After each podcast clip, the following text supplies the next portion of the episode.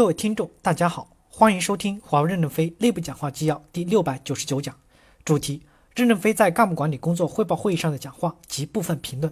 本文刊发于二零一九年六月十八日。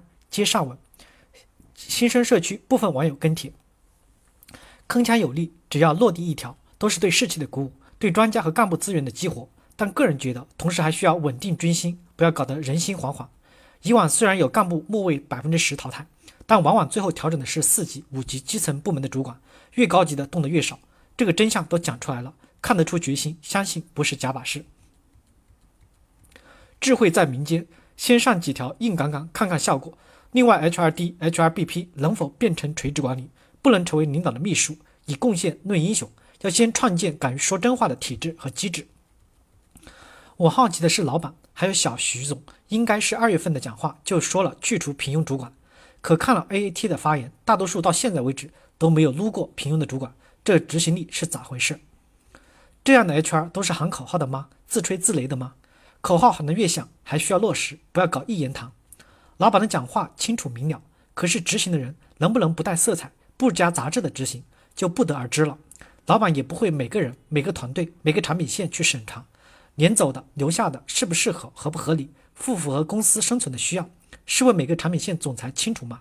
每个部长清楚吗？还是仅仅清楚谁是自己的人，谁是有后台的，谁是自己喜欢的？反正眉毛胡子一把抓，下面找几个背锅侠，草草应付了事，只有天知道了。天天优化基层小兵，老杆子稳如泰山。为什么各级的 AT 都在提淘汰管理岗的人员，后续专业任职资格提获取？这个不是典型的和稀泥吗？对于各级淘汰下来的管理大佬，那个任职是很容易获取的，知道吗？大家看看专业任职的评委都是些什么人？如果六级及以上可能有点困难，但是混个五级那还算个什么事儿？大佬们混了这么多年，评委们哪个不认识？哪个评委给打声招呼不给面子？除非各级专业的任职评委都换成了轮值，可以让大家觉得没有暗箱操作，要不很难服众。强烈建议淘汰就是淘汰，立即。职级降三级，人岗马上匹配上去当小兵去，或者内部人力资源市场找降了三级后的工作去，找不到就辞退走人，马上生效，还什么考察八个月，看看是否可以获得专业资格，那就是被淘汰者的保护，对公司的不负责，和稀泥，搅浑水，凭人么让我们这么多的基层奋斗者、扎实的贡献者讲他们八个月，要让大家知道华为公司的官不是那么好当的，没两下下子不要削尖了脑袋想往上窜。创得越高，跌得越狠。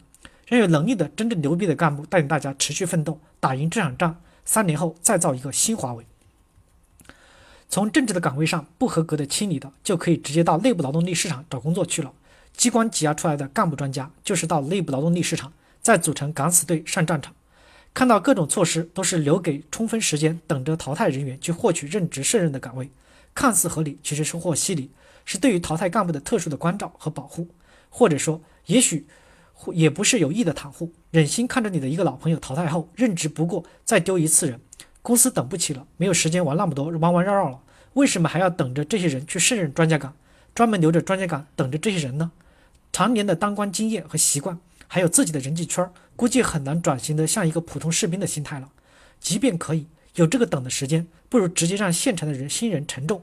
即便可以，高级干部更应该怀着一颗初心。去人才市场重新开始呀，这是重新上岗最好的途径，没有之一。